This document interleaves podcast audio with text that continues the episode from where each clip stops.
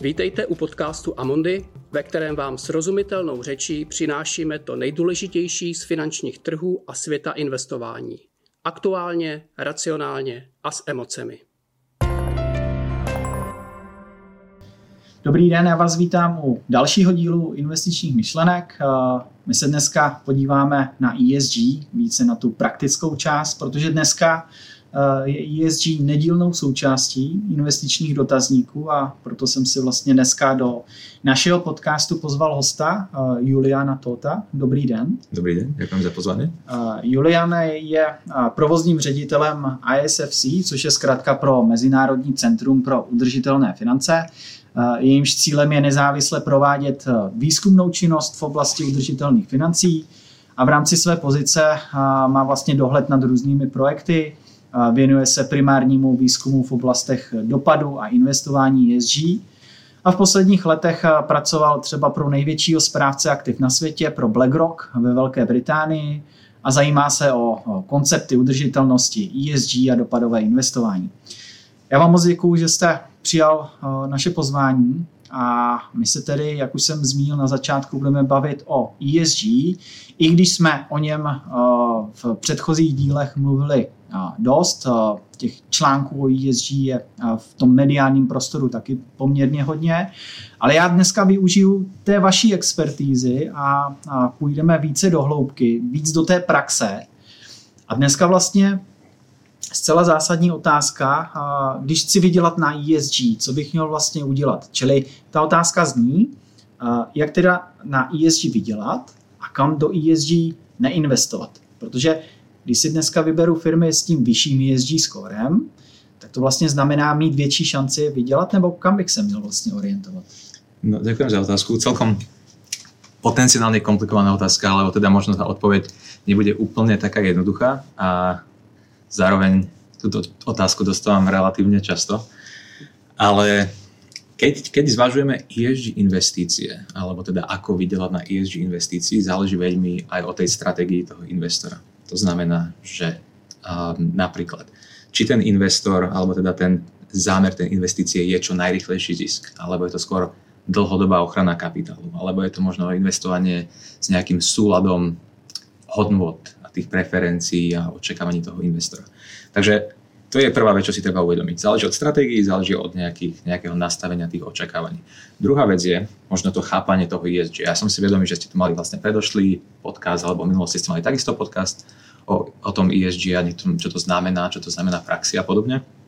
No a tam je veľmi dobre si uvedomiť, že pri ESG sa bavíme o manažovaní rizík. A to, čo sa týka najmä dlhodobých rizík. To je to, že ak má nejaká firma vyššie ESG score, znamená, že alebo teda ten predpoklad je, že lepšie manažuje dlhodobé rizika spojené s udržateľnosťou klimatické zmeny, sociálne spoločenské krízy alebo teda akékoľvek ďalšie potenciálne riziká a výzvy. No a to znamená, že zase ten predpoklad je ten, že ak chcete dlhodobo ochraniť váš kapitál, tak to vyššie ESG skore má priniesť väčšiu alebo teda vyššiu výnosnosť dlhodobo.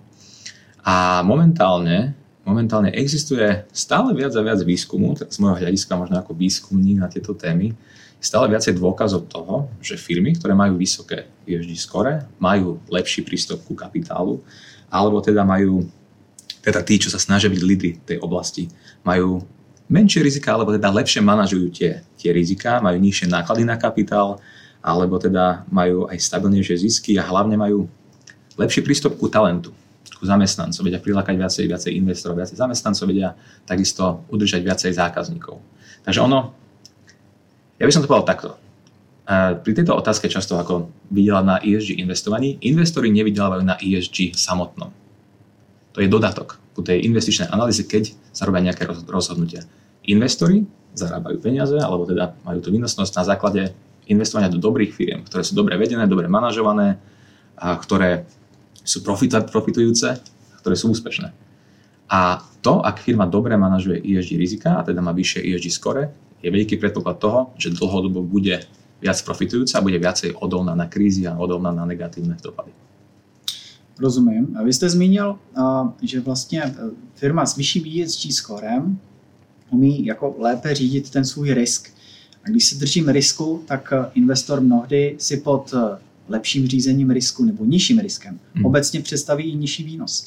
Jsou vlastně investoři ochotní obětovat ten ESG-friendly výnos uh, z dlouhodobého pohledu, nebo, nebo uh, jak byste to popsal jakoby mm-hmm. z dlouhodobého pohledu? Jasné, to, to je takisto celkom, celkom častá otázka. Je vlastne to ako keby potenciálne obmedzenie. Ak človek ide, dajme tomu trochu viac do ESG a začne um, robiť rozhodnutia alebo zvažovať to ESG hodnotenie viac aktívne, že či sa nejak neobmedzuje. A je to, je to samozrejme veľmi relevantná otázka, ale tam je trochu taká milná predstava z mojej skúsenosti, niekedy možno aj v tomto regióne, kde vy ak investujete do firiem, ktoré majú dobré ESG score, alebo teda chcete zvážiť tieto faktory, tak sa veľmi obmedzujete na nejakú úzkú skupinu zelených, veľmi udržateľných firiem. To nie je úplne pravda. Všetky firmy majú ESG hodnotenia. Shell má ESG hodnotenie, Chess má ESG hodnotenie, B, BAE Systems, veľká zbrojnícky, veľký zbrojnícky koncern, je takisto, má dostupné ESG hodnotenie toho, aké teda ESG, ako manažujete rizika. A viete čo, často tie hodnotenia môžu byť lepšie, ako by ste čakali. A pointa toho je teda tá, že to obmedzenie toho, ako, ako ESG alebo ako zváženie ESG hodnotenia môže obmedziť investora, záleží na viacerých faktoroch. Nie je to úplne tak jednoduché. Sú isté situácie, kde si viem predstaviť, dajme tomu nejaké, viem si predstaviť nejaké tri situácie, kde je to potenciálne obmedzenie, ale zase sa vracame k tomu, že záleží strašne od stratégie, sektoru a záleží takisto od toho dlhodobého alebo toho časového horizontu. Pretože, ako som spomínal, pri ESG sa bavíme skôr o dlhodobej ochrane kapitálu a dlhodobej výnosnosti. Takže možno ak zvažujete nejakú dvojročnú, ročnú, krátkodobú investíciu, tak to povedzme, že to ESG alebo to vysoké skore nemusí hrať až takú rolu. Tie tri prípady, kde si predstaviť nejaké obmedzenie na základe stratégie, môže byť poprvé, ak budujete portfólio, dajme tomu akciové spoločnosti, investujete do firiem. Um, často sa aj z mojej skúsenosti z predošlej firmy, aj čo som pracoval s inými investormi, um, pri rozhodovaní interne, aké firmy, aké spoločnosti vyberáte do svojho portfólia, tak sa robí istý nejaký benchmark alebo nejaký threshold, aké je minimálne ESG score, ktoré tam chcete. Ja, napríklad niektoré firmy, kde som spolupracoval, sa to, oni to volali, že ESG Universe. Mali, plán bol dať do portfólia 20 firiem a mali 100 firiem, ktoré by chceli zvážiť. Všetky tie firmy boli nejako hodnotené na základe ESG, či už podľa ratingov alebo podľa vlastného hodnotenia a rozhodli sa, že iba firmy nad 7,5 alebo nad 6,5 hodnotenie od 1 do 10 budú v tomto portfóliu. Ale ako, ako vidíte, tak to už záleží od toho rozhodnutia toho investora. Akú veľkú váhu dáva ESG a do akej miery sa rozhodne robiť rozhodnutie na základe toho. Samozrejme je to, ako som povedal, dodatok k tomu rozhodnutiu. Je to krok navyše o zvážení rizik a faktorov rizika navyše, aby ste spravili viacej informované rozhodnutie. Takže to je jedna taká možnosť. Proste ako nastavíte to portfólio, ako veľmi veľkú rolu hraje ESG v tom rozhodovaní. Druhé, stručnejšie, je tzv. responsible investing. Responsible investing často sa spája s ESG, ono je to, najmä tomu, v tom spektre udržateľných investícií, ale tam už ide skôr o tie exclusions, alebo screening po anglicky, čo znamená vlastne vylúčenie niektorých sektorov, vylúčenie niektorých investícií. Často to môže byť napríklad zbranie, môže to byť gambling, môže to byť aj fosilné paliva. Tam samozrejme je možné obmedzenie. Ale to sa zase vracame k tomu, aké sú hodnoty a tie preferencie toho investora. Čiže či to je v súlade s tými hodnotami, keď človek chce investovať alebo nechce ísť do fosilných palív, tak áno, je to isté obmedzenie. To neznamená, že tá výnosnosť bude nižšia. Takisto sa bavíme o veľmi veľký, veľkom množstve vysoko alebo dobre hodnotených firiem z pohľadu ESG, ktoré sú veľmi výnosné. No a posledná možnosť len tak spomenúť je takisto impact investing, takisto na spektre toho udržateľného investovania, kde sa bavíme o tom, že hlavný cieľ tej investície je mať pozitívny, merateľný pozitívny dopad. A tam stále sa počíta s nejakou výnosnosťou, ale tam niekedy je ten dopad priorita a potom tá investícia alebo tá výnosnosť je až druhoradá. Jste zmínil uh, zelené řešení v uvozovkách hmm. a že to vlastně není tak úplně pravda. Z jakých vlastně podmínek uh, může dosáhnout toho zajímavého ESG ratingu třeba firma, která se zaměřuje na, na tabák, na fosilní paliva, nebo na těžbu nerostných surovin a, a další segmenty, protože pod tím ESG si investoři, jak jste, jak jste říkal, velmi často představí a myslí si, že ESG se tradičně vyhýbá tabáku, fosilním palivům a tak dále. Čili Jak se taková firma vlastně může dostat do zajímavějšího ratingu ESG? Mm. To je tiež výborná otázka. Je možné veľmi dobre vysvetliť niektoré tie princípy tých ratingov takisto. A tam je trochu opäť trochu milná predstava niekedy, ako fungujú, aká je tá metodológia, vlastne čo to číslo na konci, to hodnotenie, čo to znamená. Reálne, čo znamená v praxi, čo odzrkadľuje. A ako som spomínal predtým, firmy, ktoré pracujú s fosilnými palivami alebo niektorých týchto, nazvime to, sektorov s negatívnym dopadom, sú takisto hodnotené z pohľadu ESG a niekedy majú tie skore možno nie najlepšie, ale asi lepšie, ako by niektorí čakali. A tu by som povedal pár vecí. Prvé, ESG nie je iba I. To je časté, čo možno v tomto regióne niekedy zabudáme a je to pochopiteľné, pretože tá klíma alebo tá environmentálna časť udržateľnosti je veľmi dominantná. A to znamená, že možno aj keď firma pracuje na fosilných palivách a to znamená, že kvôli tomuto sektoru a zameraniu nebude mať najlepšie skore, čo sa týka toho Ečka, tak stále to máme S a G. S napríklad, dajme tomu správanie ku zamestnancom alebo nejaké teda manažovanie vzťahov s dodávateľmi a celkovo tu spotie spoločenské, spoločenské rizika, alebo teda rizika, čo sa týka ľudí. A potom tu máme G, čo je obrovský faktor takisto, a to je vlastne to riadenie firmy interne, tam vlastne ako funguje ten board, ako sa robia rozhodnutia, ako sú nejaké interné politiky. A niektoré tieto firmy, čo si spomínali, tieto sektory sú dlhodobo existujúce, veľmi dobre založené firmy, ktoré majú veľmi silné tieto G, alebo tieto aktivity pod G. Takže vlastne tie firmy môžu mať relatívne dobré, alebo dajme tomu lepšie ako očakávané ESG skore aj na základe toho, že napríklad to S a to G majú veľmi dobre nastavené. A a to je jedna z možností tých možností. Samozrejme potom záleží aj o takých veci ako, ako uh, konkrétny sektor. Niektoré hodnotenia, niektoré ratingy sú, nie sú absolútne, nie je to iba nejaké číslo, to číslo je relatívne voči sektoru. To znamená, že sa porovnáva s peers, takže sa porovnáva s nejakou konkurenciou.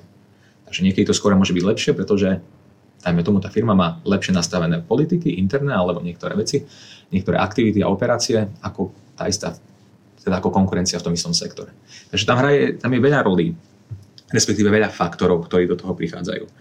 A ešte by som spomínal to, a vidím to možno aj praxi, sú niektoré energetické firmy, ktoré mali zlé hodnotenie a boli založené na fosilných palivách, ale netreba zabúdať, že teraz celý trh a vlastne biznis je veľmi dynamický a sa vyvíja. Veľké firmy, a nebudem úplne menovať, ale sú proste firmy, ktoré sa venovali oil and gas, a teda fosilné paliva, myslím, že si takisto uvedomujú, ktorý smerom ide ekonomika. Legislatíva, všetky ciele, net zero a podobne.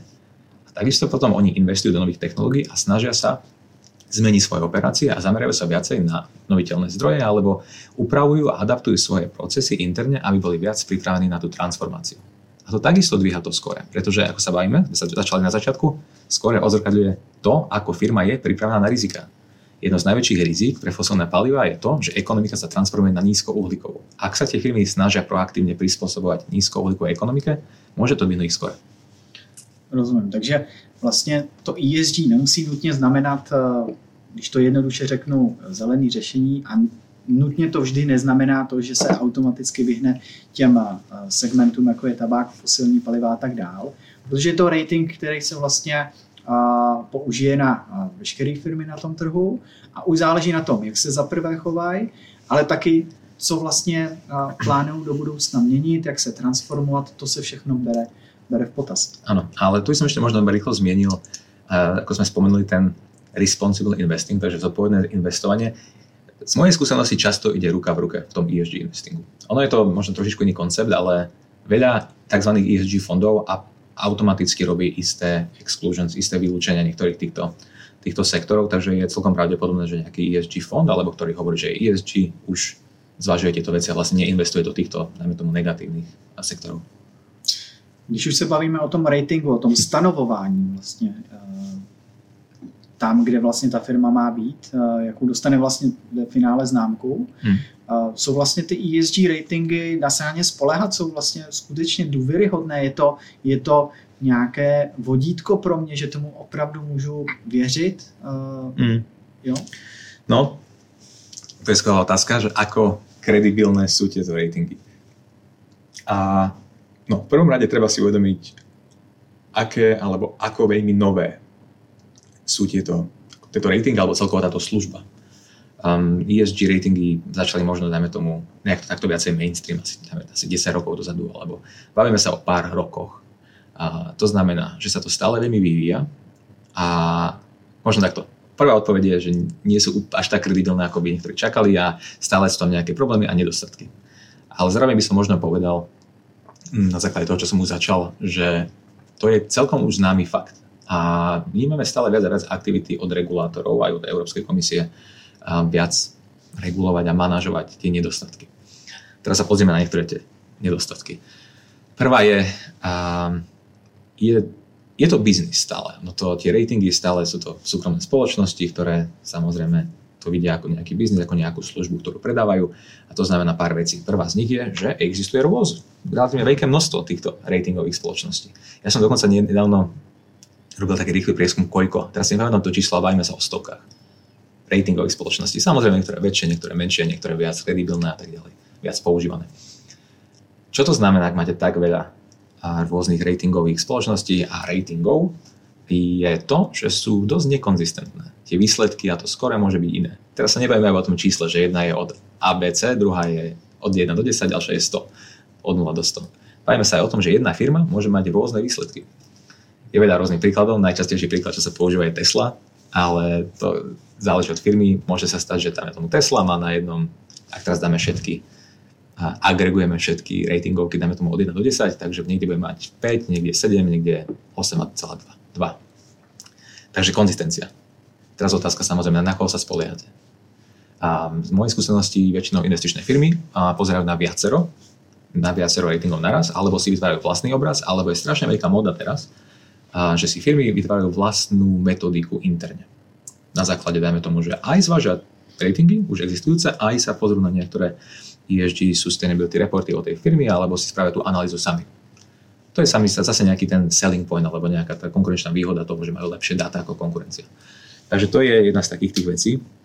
No a potom jedna z tých dajme tomu nedostatkov, alebo skôr veci, ktoré človek musí zvážiť, keď pozera na skore pri, na ESG skore, je tá metodika, ako to skore bolo vytvorené, aké indikátory používa, koľko indikátorov. Potom kalibrácia. Kalibrácia tých ESG, bajme sa o troch skupín indikátorov. Sú rovnocenné? Je to, dajme tomu, 33%, 33%, alebo je tretina? Alebo je to Ečko je dôležitejšie?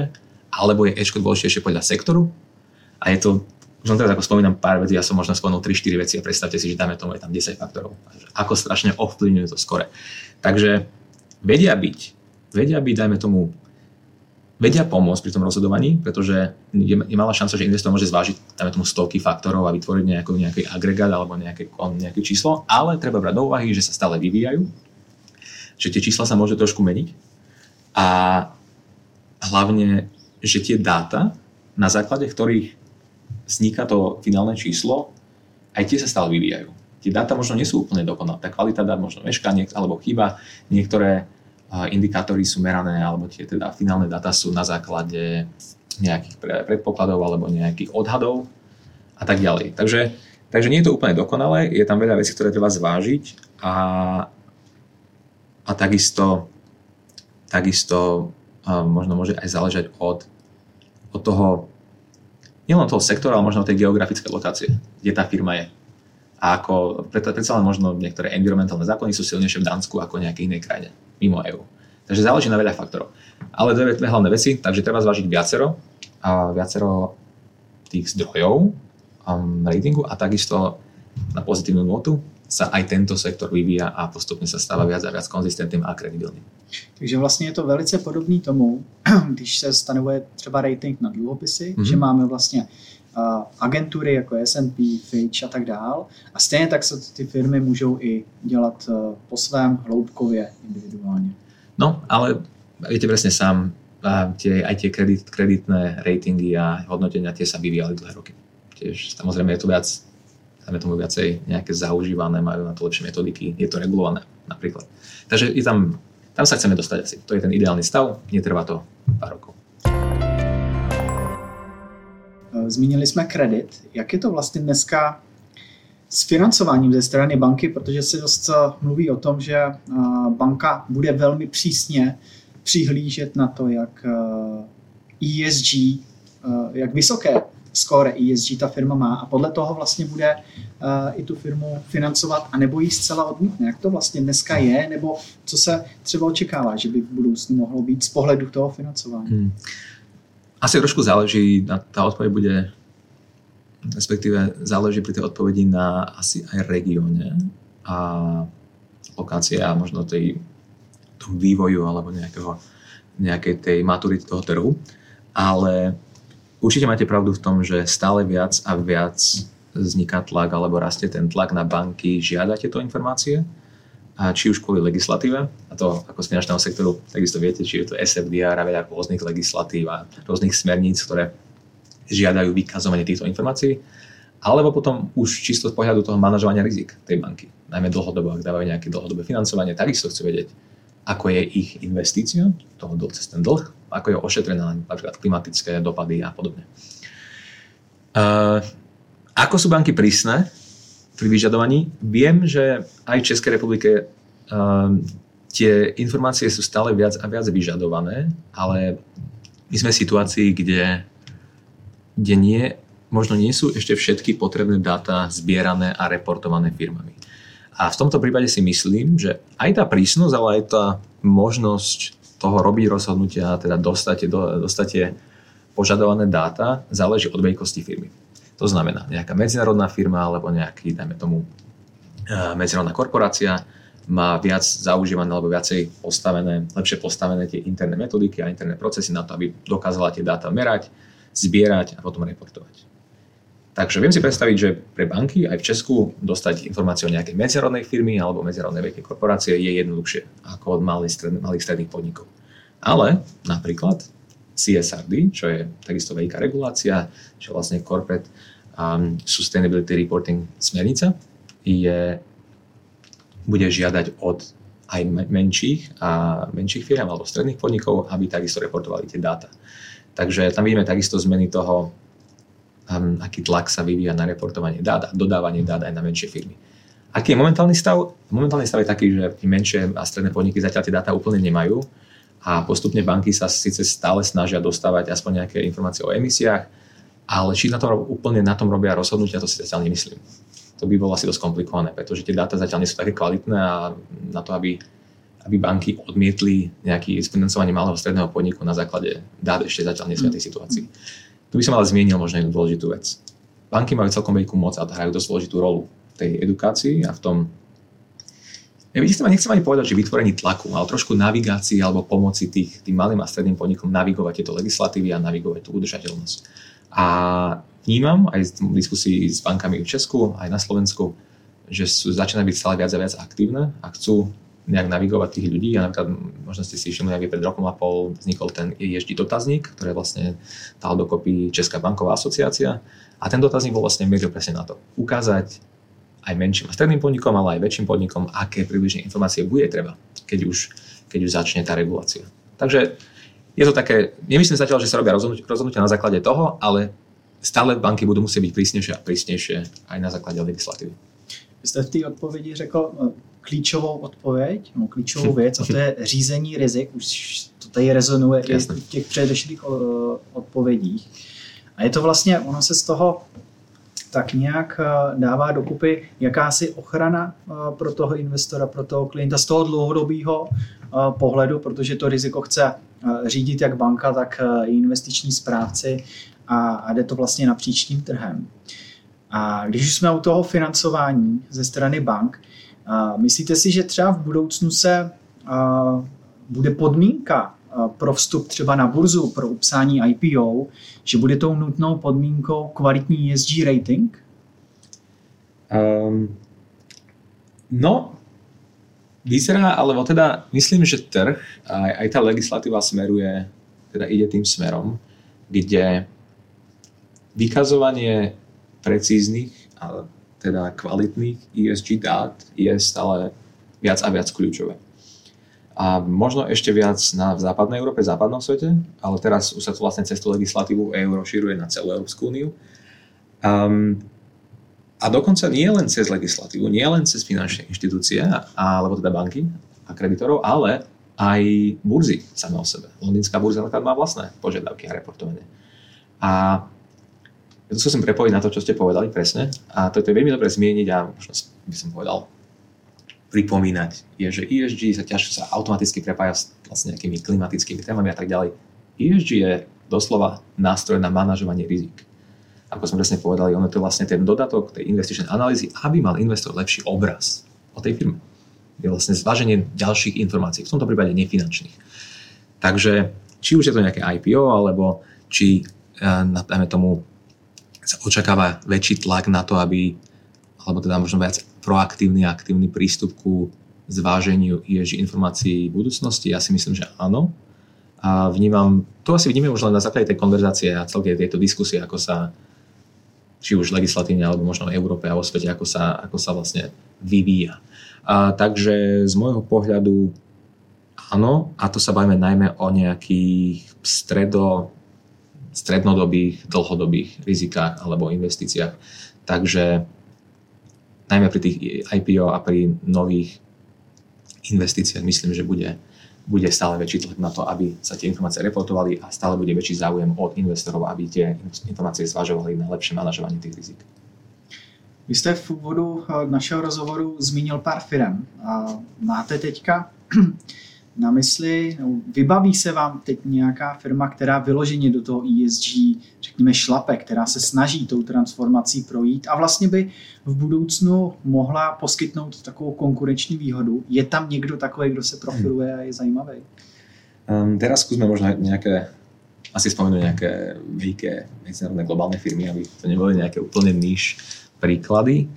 Um, nejaké napojenie na tú konkurenčnú výhodu, to už to asi nie je tak jednoduché nájsť, pretože tam hraje veľa faktorov, alebo teda ja si súne myslím, že môže mať veľký prínos k konkurenčnej, konkurenčnej výhode, ale vidíte napríklad firmy, dajme tomu Unilever, obrovská, obrovský koncern, medzinárodná korporácia, oni už dlhšie sa venujú veľmi proaktívne udržateľnosti, čo sa týka od výroby produktov až cez celú distribúciu a dajme tomu aj nejaký ten engagement alebo manažovanie vzťahov so svojím, svojím dodávateľským reťazcom a podobne. Um, dodávajú a vykazujú veľmi, veľmi detálne, precízne informácie, reporty uh, už dlhšie. Samozrejme, to neznamená, teraz neznamená, že to je najviac udržateľná firma na svete, ktorá má, má teda stovky tisíc zamestnancov a tak ďalej, ale vidíme dosť stabilný um, stabilné hodnotenie, alebo teda ešte možno stúpajúce hodnotenie ESG a respektíve vidíme celkom pozitívny dopad na reputáciu tej firmy, aj na nejakú tú, nejaký ten, to, to pozíciu na tom trhu. Dokonca aj čo sa týka jej ESG hodnotenia voči konkurencii, má dosť dobré skore vo svojom sektore. Takže to je taký, taký možno zaujímavý príklad ako z nejakého svetového hľadiska. A Čes napríklad má veľmi dobré ESG skore. Čes dokonca za posledné dva roky vstúpol v hodnoteniach ESG um, dosť, dosť signifikantne a to je aj na základe toho, lebo začali reportovať, reportovať nové informácie. Začali vykazovať informácie, ktoré dotedy veľmi neriešili a je tam istý dopad v tom, ako rastie to skore. Takže áno. A potom máte príklady, ktoré ja celkom rád používam, som to použil na inom podcaste, je Patagonia. Ale to je trochu iný príklad. Tu sa bavíme skôr o tom, ako v súlade s hodnotami firmy je vlastne jej správanie a ako, ako používajú pozitívny dopad a prepojenie na klimatické a environmentálne témy na svoju konkurenčnú výhodu. Možno ste vnímali aj vy, to bolo všade po internete, ako oni sa rozhodli vlastne neísť na burzu, ale skôr ten kapitál dávať na kon- kon- konzerváciu prírody a podobné témy. Tak ono to takisto veľmi rezonovalo s ich zákazníkmi. A to takisto buduje nejakú lojalitu. Môžete si predstaviť, ako to môže prilákať aj nejakých nových zamestnancov, talentovaných a tak ďalej. Takže ono, poviem to takto. Ak, je, ak sú tie firmy viditeľne ak sa správajú viditeľne v súlade s tými hodnotami a s udržateľnosťou a teda naozaj sú udržateľné, tak myslím, že to má veľký prínos aj na tú konkurenčnú výhodu. My jsme se bavili i o tom, že někdo už to ESG score má dneska velmi dobré, někdo o to lepší ESG score teprve usiluje a tou transformací prochází. To znamená z pohledu investora, pokud si vyberu nějaký ESG řešení, chci to řízení rizik trošku pozvednout na vyšší úroveň, tak eh, zda bych si mohl myslet jako investor, že když investuju do ESG fondů nebo do nějakého aktiva, že bych si mohl myslet, že více těch prostředků mých jde do financování té, té transformace té firmy. tam to som možno mohol spomenúť aj pri tých ratingoch, keď sme sa bavili. A ten, tá Tesla je veľmi dobrý príklad toho. To neviem, či ste postrehli, takisto pred pár mesiacmi bola veľká diskusia o tom, že Tesla, Tesla mm, sa nedostala do top 20 alebo top 10 um, ESG firm, to ESG indexu. A teraz ani ide úplne o to hodnotenie, ide skôr o to, že to otvorilo veľkú diskusiu o tom, čo vlastne tieto ratingy a čo vlastne ESG meranie znamená v praxi, alebo čo to, čo to číslo odzrkadľuje um, ohľadom dopadu, ohľadom presne tomu prínosu ku transformácii. A teda možno len taká rýchla odpoveď na vašu otázku. Je to trochu komplikovanejšie, pretože tie ESG ratingy, ako boli postavené, ako fungovali doteraz, je to skôr zamerané, ako sme sa bavili, na manažovanie rizik. To znamená, ako je tá firma pripravená, ako manažujete rizika, ako je odolná. To je do, fajn, to, to dáva celkom zmysel. Ale nemeria to úplne, až možno na pár výnimok, to, aký má presne dopad. Aké tie aktivity majú dopad na spoločnosť, aké tie aktivity majú dopad na životné prostredie. Alebo prínos ku tej transformácii. No a takže doteraz to bola celkom veľká výzva nejak viditeľne a veľmi jasne prepojiť um, to vysoké skore alebo to ESG, ESG hodnotenie na priamy prínos. Ale zazraz na pozitívnu dôtu, to sa takisto mení.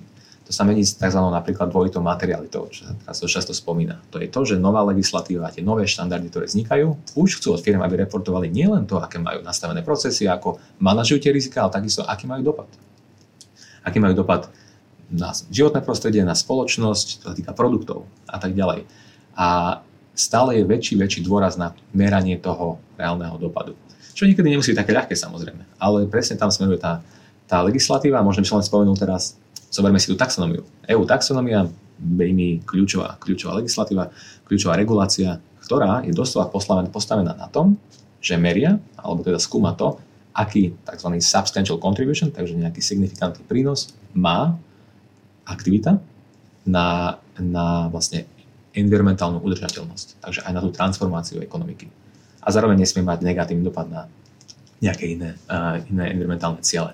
Takže smerujeme tým Smerujeme tam, kde už ten dopad a prínos ku transformácii bude veľká časť toho hodnotenia a bude to veľmi dôležitá a kľúčová, kľúčové pri nejakom ESG ratingu, ale zatiaľ, zatiaľ um, ten, to prepojenie toho, či firma má veľké ESG score a či reálne má nejaký prínos na tú transformáciu, to ešte nie je úplne tak jasné. Já se vrátím k jedné otázce. No, jak jsme se bavili o, sestování, o sestavování toho ESG ratingu, že vlastně mi ho může dodat eh, nějaká externí firma eh, ratingová, jak jsme se bavili, tak ho vlastně může dělat eh, ten konkrétní správce tím self-reportingem. Mě vlastně zajímá teďka, jak velká část té metodiky je založena na těch objektivních měřítkách a jaká na tom self-reportingu, aby se stanovil nějaký ESG report.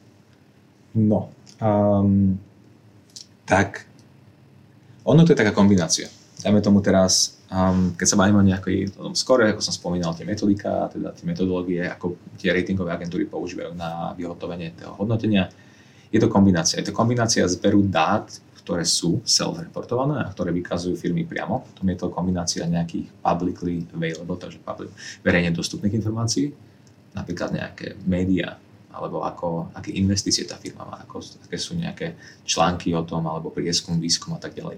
Takže je to kombinácia rôznych zdrojov. Objektivita, veľmi dobrá otázka. A tá objektivita, áno, nemusí byť stále 100%, alebo teda či sú všetky, všetky informácie od firiem pravdivé, to je ťažké povedať, pretože to predsa len reportujú sami a samozrejme sa snažia vyzerať čo najlepšie, ale zase pozitívny pozitívny pohľad je ten, že nová legislatíva presne mierí aj na to. To je takisto fakt, ktorý sa už vie a napríklad CSRD, spomínali sme, je viac menej úplne kľúčová bezprecedentná legislatíva, pretože ako prvá teraz zahrňa aj audit. Doteraz bolo, možno si pamätáte, CSR a všetky rôzne, rôzne certifikácie, ktoré sa firmy snažili možno používať skôr aj na, aj na marketing, alebo aby dobre pôsobili a reportovali veľa rôznych rôznych informácií bez žiadnych konkrétnych štandardov a každý používal iné indikátory, inak ich otočil a tak ďalej, tak to možno nebolo úplne tak porovnateľné a objektívne, ako by mohlo. A teraz to CSRD dáva veľmi konkrétny štandard, konkrétne indikátory na ktoré firmy majú reportovať, ako na nich majú reportovať, do akej hĺbky, aké dáta. A takisto prvýkrát, možno aj histórii tých, takejto legislatívy a legislatívy udržateľnosti, tie reporty a reportované informácie musia byť auditované treťou stranou. A to už je celkom game changer. To je dosť nová vec. Takže, dajme tomu, že možno ešte nie úplne všetky informácie, ktoré sú doteraz reportované, sú 100% overované, ale to sa mení. To je podle mě klíčová věc, kterou jste zmínil, protože vlastně ten ESG report to jenom uh, více zdůvěryhodňuje tak. na tom trhu. No a na závěr mě zajímá z pohledu investora, jakou dneska vlastně fyzické osoby, protože uh, ty od nás nakupují podílové fondy mm-hmm. například, jakou oni mají dneska možnost investovat uh, do ESG aktiv? Um, tak pri tých, pri tých fyzických osobách tam je stále viac a viac nových možností, vznikajú nové produkty a možno vy ako, aj ako Amundi takisto pracujete na rôznych produktoch a viem, že stále sa snažíte byť aktívni na, na ESG a vlastne aj v tej ponuke. Také, čo mi napadá, nejaké možnosti, a dajme tomu, napadá mi nejaké tri teraz. A možno ešte z pohľadu človeka, že by chcel začať s týmto. Samozrejme. Tak človek môže byť, aj keď investuje sám, dajme tomu cez nejakého brokera, alebo chcem si sám vystaviť nejaké portfólio, tak môže sám vybrať firmy, ktoré majú dobré ESG score. A nájsť ESG score alebo hodnotenie firiem online alebo cez rôznych um, samozrejme je to aj platený, platená služba na niektoré veľkých firiem, ale existujú aj, aj lacnejšie alebo dokonca um, niektoré databázy, ktoré sú zdarma. Alebo človek, ak je veľmi aktívny, samozrejme s, s ohľadom na množstvo času, môže sám sledovať, aké tie firmy, ako sa venuje týmto témam. Či už cez ich reporty, cez ich stránku, niektoré informácie, médiá a podobne. Takže jedna možnosť je vytvoriť si vlastné portfólio, kde človek vybere firmy, ktoré sú naozaj udržateľné alebo sa snažia byť udržateľné. Dobre. Druhá možnosť sú potom ETF fondy, alebo teda indexové fondy, čo často ponúkajú investičné firmy samozrejme, alebo, alebo aj banky, kde už za vás vlastne to investičné alebo nejaký asset manager vytvorí index, ktorý sleduje firmy, ktoré sú udržateľné. Tam takisto sú často tematické, podľa konkrétnych tém, sektorov alebo nejakých cieľov, čo by chceli dosiahnuť. Môže byť voda, môže to byť energetické, eh, energetický sektor, môže to byť klimatické, klimatické témy. Takže tam je to takisto nejaká možnosť. A stále je podľa mňa jednoduchšie a jednoduchšie sa dosiahnuť tým ETF fondom cez rôzne aplikácie a dokonca sú aj relatívne lacné, čo sa týka poplatkov. A potom je tu, potom sa dá napríklad investovať do zelených dlhopisov. Takisto veľká moda, tých vzniká stále viac a viac a som veľmi rád, že aj v tomto regióne. A zelené dlhopisy sú takisto veľmi zaujímavá a by som možno povedal niekedy aj viac priama, um, priama investícia do nejakej tej transformácie, ako sme spomínali. Pretože zelené dlhopisy, najmä ak sú naozaj certifikované zelené cez nejaké, um, cez nejaké um, tie, či už hodnotenia alebo nejaké tie štandardy, tak vlastne tie vyrejzované alebo tie, ten kapitál, ktorý sa cez dlhopis dostane, je používaný priamo na na zelené aktivity, teda na udržateľné aktivity. A takisto, ako som spomínal predtým, aj tu prichádza nová legislatíva, ktorá sa zase snaží zvýšiť tú kredibilitu toho, že či to je naozaj zelené. Napríklad to je ten EU Green Bond Standard. Takže aj tie zelené dlhopisy budú stále viac a viac kredibilné a stále sa očakáva, že bude, budú mať ešte jasnejší a priamejší dopad na, na klimatické témy. My z těch všech tří možností vlastně děláme všechny za klienta, čili v tomhle tom má klient trošku ulehčeno na té práci, čili stačí naštívit nějakého poradce, který má k dostupnosti naše fondy a tuhle tu práci, kterou vlastně Julian popsal, odvádíme za klientami. Juliane, já vám děkuji moc za váš čas a doufám, že my dneska máme mnohem víc jasno v tom, jak ESG, eh, e jak se stanovuje, co to vlastně skutečně znamená doopravdy ve vztahu k té výkonnosti a co vlastně zatím doopravdy je. Eh, ještě jednou děkuji a, a mějte se hezky. Děkuji pěkně, mějte se. Tak to je dnes vše. Děkujeme, že jste si náš podcast pustili. Pokud se vám líbí, prosím sdílejte jej, udělte rating či nám pošlete komentář na podcast.cze zavináč amundi.com. Uvedené informace nejsou určeny americkým osobám, nepředstavují nabídku ani poradenství. Před investicí by klienti měli provést vlastní analýzu rizik z hlediska právních, daňových a účetních konsekvencí, aniž by se výlučně spoléhali na informace v tomto podcastu. Předchozí ani očekávaná budoucí výkonnost nezaručuje skutečnou výkonnost v budoucím období. Hodnota investice a příjem z ní může stoupat i klesat a nejsou zaručeny jak návratnost investované částky, tak ani případné vyplacení dividendy. Výnos u cizoměnových investičních nástrojů může kolísat v důsledku výkyvů měnového kurzu. Zdanění závisí vždy na osobních poměrech zákazníka a může se měnit. Informace o rizicích a další informace jsou zveřejněny v českém Amundi Czech Republic nebo anglickém jazyce Amundi Asset Management na www.amundi.cz ve statutech fondů, sděleních klíčových informací nebo prospektech fondů. Žádná ze společností ze skupiny Amundi nepřijímá žádnou přímou ani nepřímou odpovědnost, která by mohla vzniknout v důsledku použití informací uvedených v tomto materiálu.